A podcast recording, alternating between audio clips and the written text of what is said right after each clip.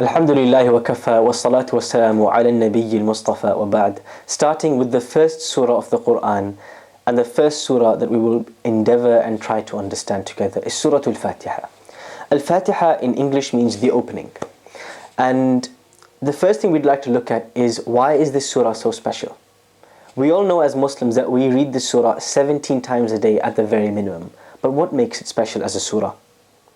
There are two ahadith or two reports of the Prophet ﷺ that tell us what makes this surah special. The first is the hadith of Abu Sa'id ibn Mu'alla radiallahu anhu, where he says that one day a man was praying in the masjid and the Prophet ﷺ called him, but the man continued praying.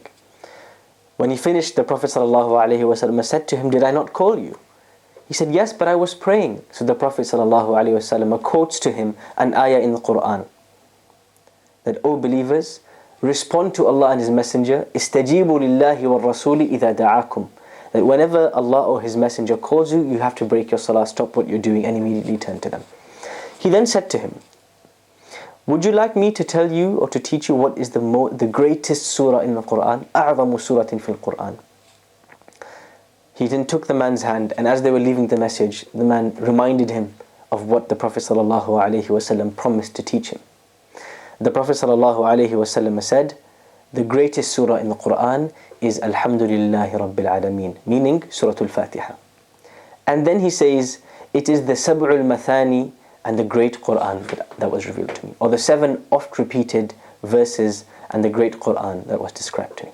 This last sentence might be slightly confusing, and that's because it refers to another ayah in the Quran, where Allah says to the Prophet ﷺ, وَلَقَدْ آتَيْنَاكَ أو لقد آتيناك سبعا من المثاني والقرآن العظيم that O Prophet we have given you seven constantly repeated verses of the Quran and we've given you the immense Quran or the great Quran so many scholars of tafsir have said that the seven verses Allah is referring to is Surah Al-Fatiha and they use this hadith, this report to say that what do we learn from this hadith We learn from this hadith that the Surah Al-Fatiha is the greatest complete surah in the Quran. There may be individual ayahs in the Quran that have a special status, like Ayatul Kursi. That Ayatul Kursi, Allahu la ilaha illa huwa al qayyum, is the greatest ayah in the Quran from another narration that we know. However, the greatest complete surah in the Quran is Surah Al-Fatiha. And why is that? We may ask the question, since all of it is Allah's word, why is some better than the other? In the sense of it being Allah's word, yes, the Quran is equal. All of it is Allah's word. However, Surah Al-Fatiha summarizes all of the most important meanings in the Quran in one compact surah. And that's why we read it 17 times a day. The second way we know, the second hadith that we that tell us that tells us the importance of Surah Al-Fatiha is the hadith of Abu Hurairah radiallahu anhu who tells us that the Prophet ﷺ conveyed to us that Allah subhanahu wa ta'ala told him that whenever one of us says Alhamdulillah Rabbil Alameen, Allah immediately responds, My slave has praised me. When we say Ar Rahman Ar Rahim, Allah immediately responds, My slave has extolled me or magnified me. And when we say, as we go on the surah, when we say Iyaka na'budu wa Iyaka nasta'een, Allah says this is a deal or an agreement between me and my slave and my slave will have what he asks for, etc. etc. The amazing thing about this hadith is that there is no surah in the Quran that has this specialty. Ibn Rajab rahimahullah said that what this hadith really means is that whenever anybody reads Surah Al-Fatiha in Salah, Allah responds to them every ayah that they, that they recite, Allah immediately responds to them in appreciation.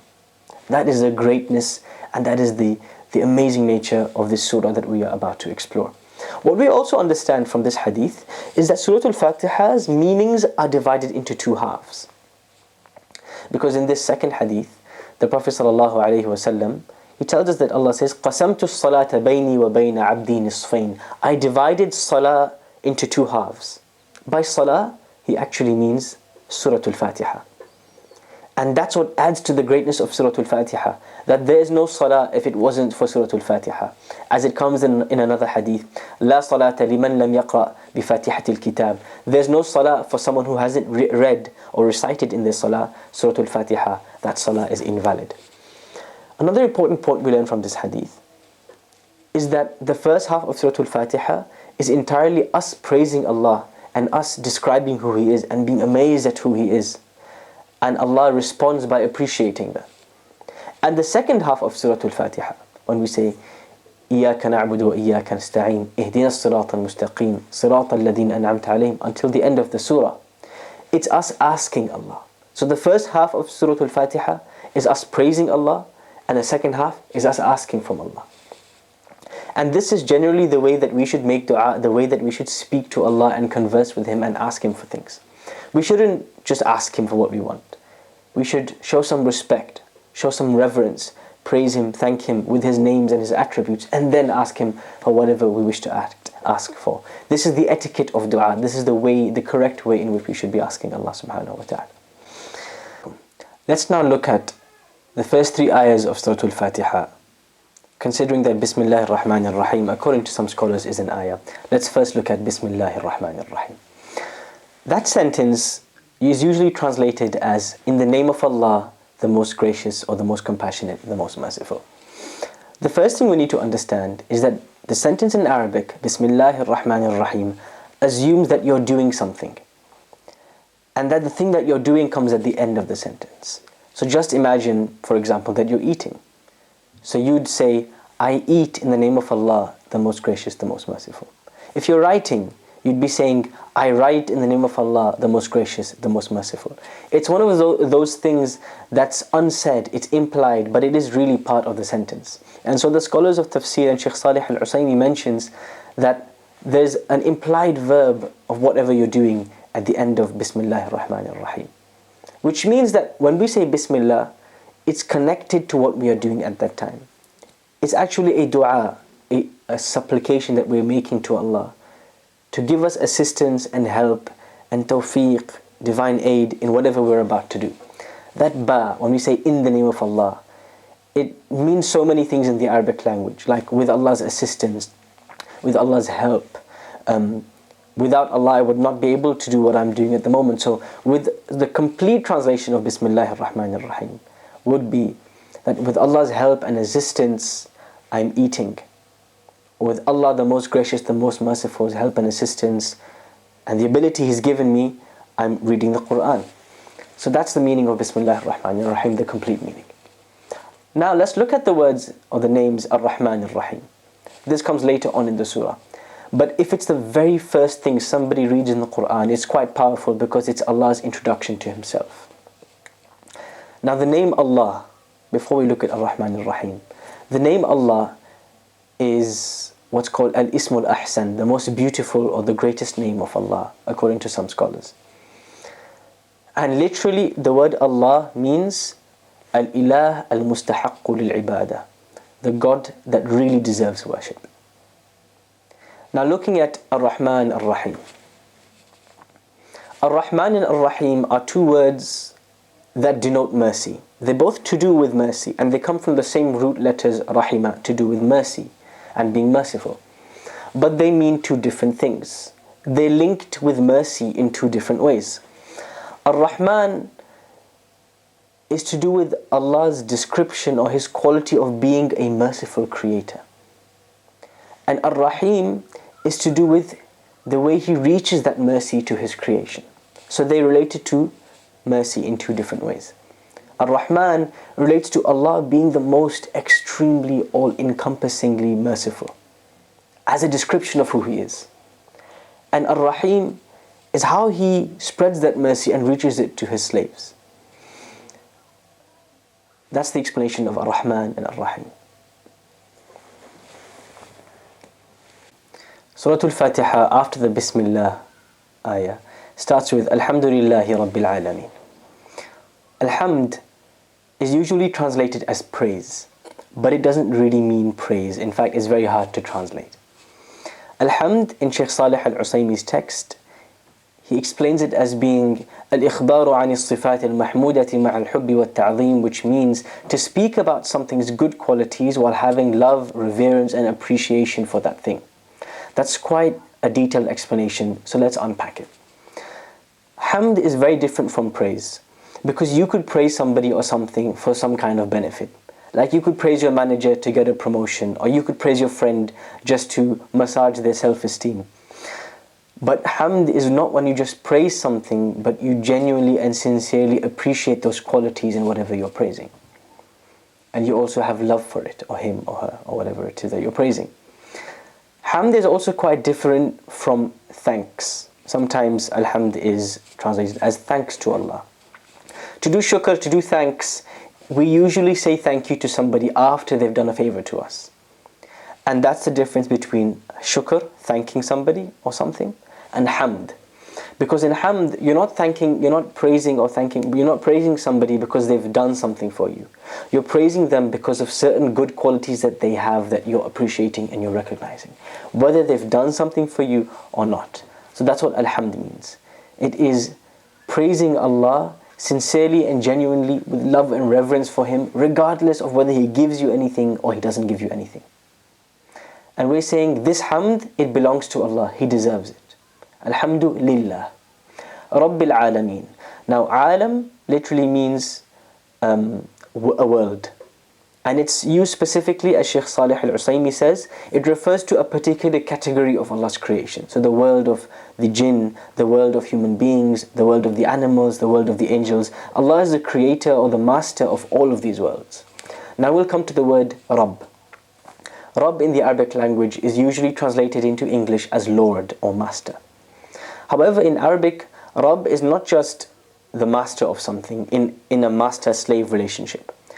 Rabb is also the one that manages all the day to day affairs of something, all the nuts and bolts. Make sure that makes sure that all, everything in this universe is moving and working in the correct way.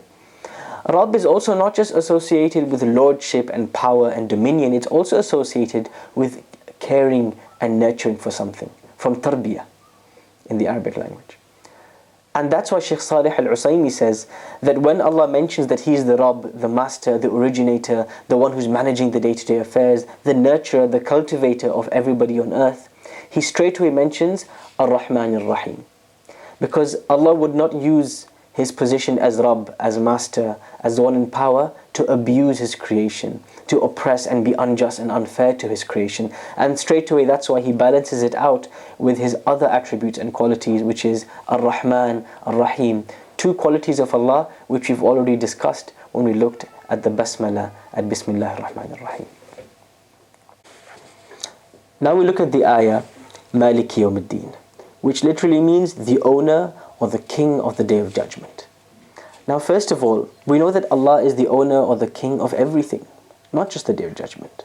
So, why did He highlight the day of judgment? Sheikh Salih al Usaymi points out that it's because before the day of judgment, all of us have the assumption or the illusion that we actually own things. I'm the owner of my car, of my house, of my phone. But on the day of judgment, when we stand there in front of Allah with no possessions, no ownership, nothing to our names, Allah's ownership of everything and His kingdom and dominion and power over everything will become clear to us on that day.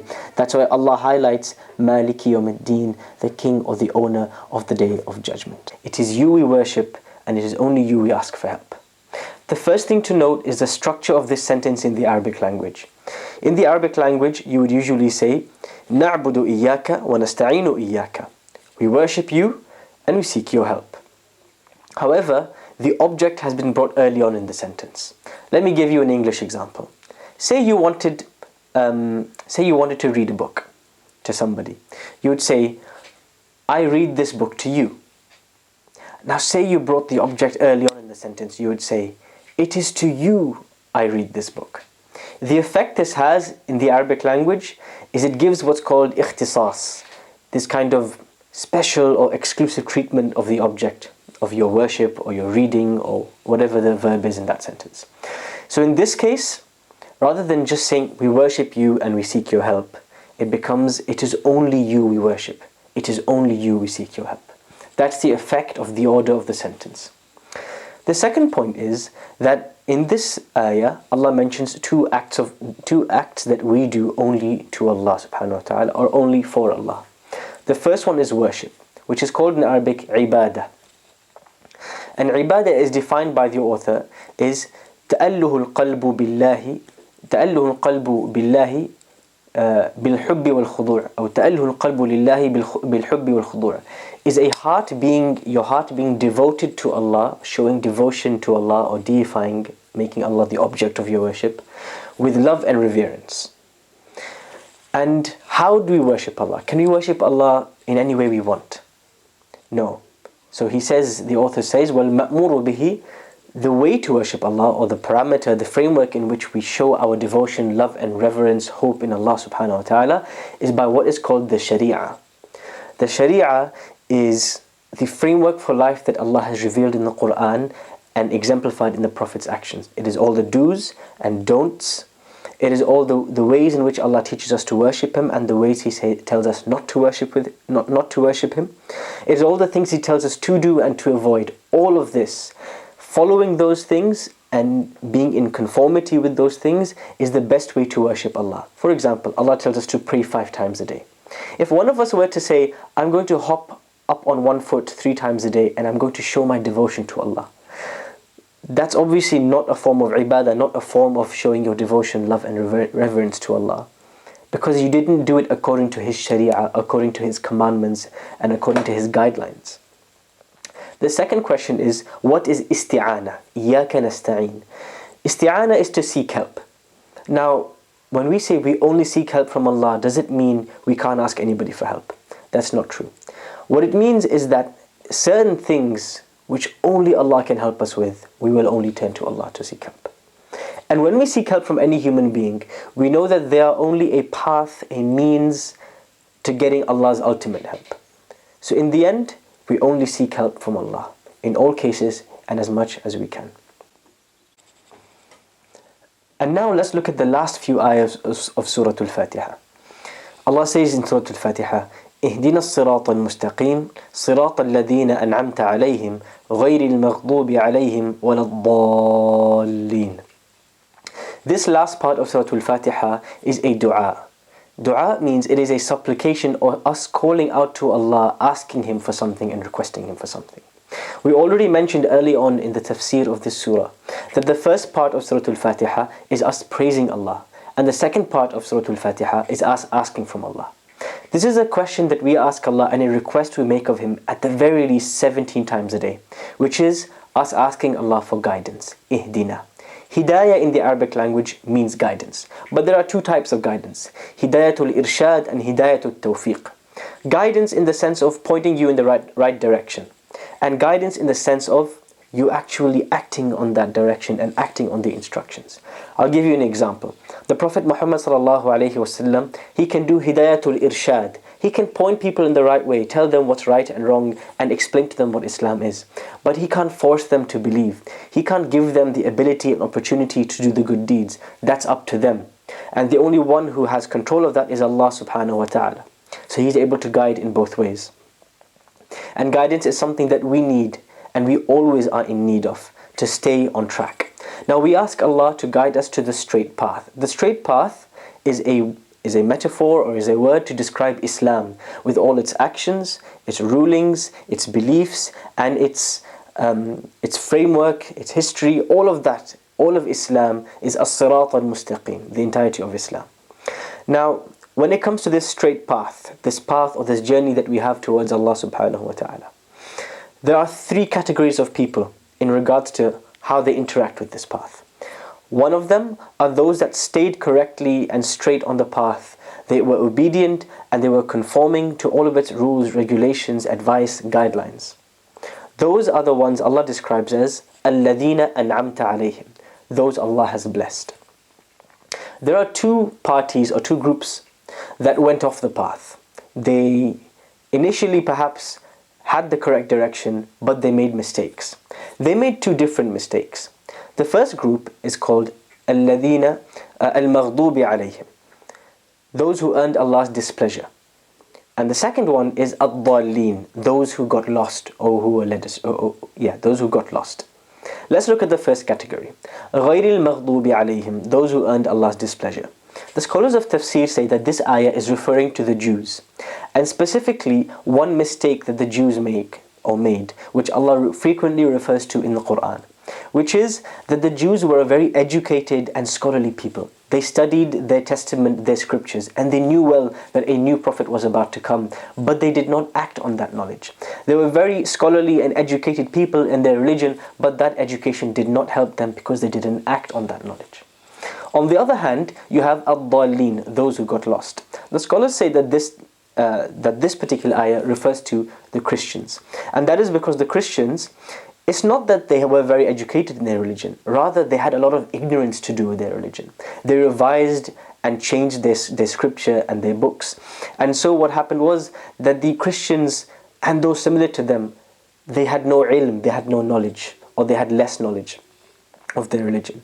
And on the other hand, you have the, the idea of the Jews, which is they had ilm, they had knowledge, but they just did not act on it. They did not execute that knowledge. And so you have the, this shows us that there are two ways of losing our way, of, of becoming lost and misguided on the track or on the path to Allah subhanahu wa ta'ala. The first is al-jahl, ignorance.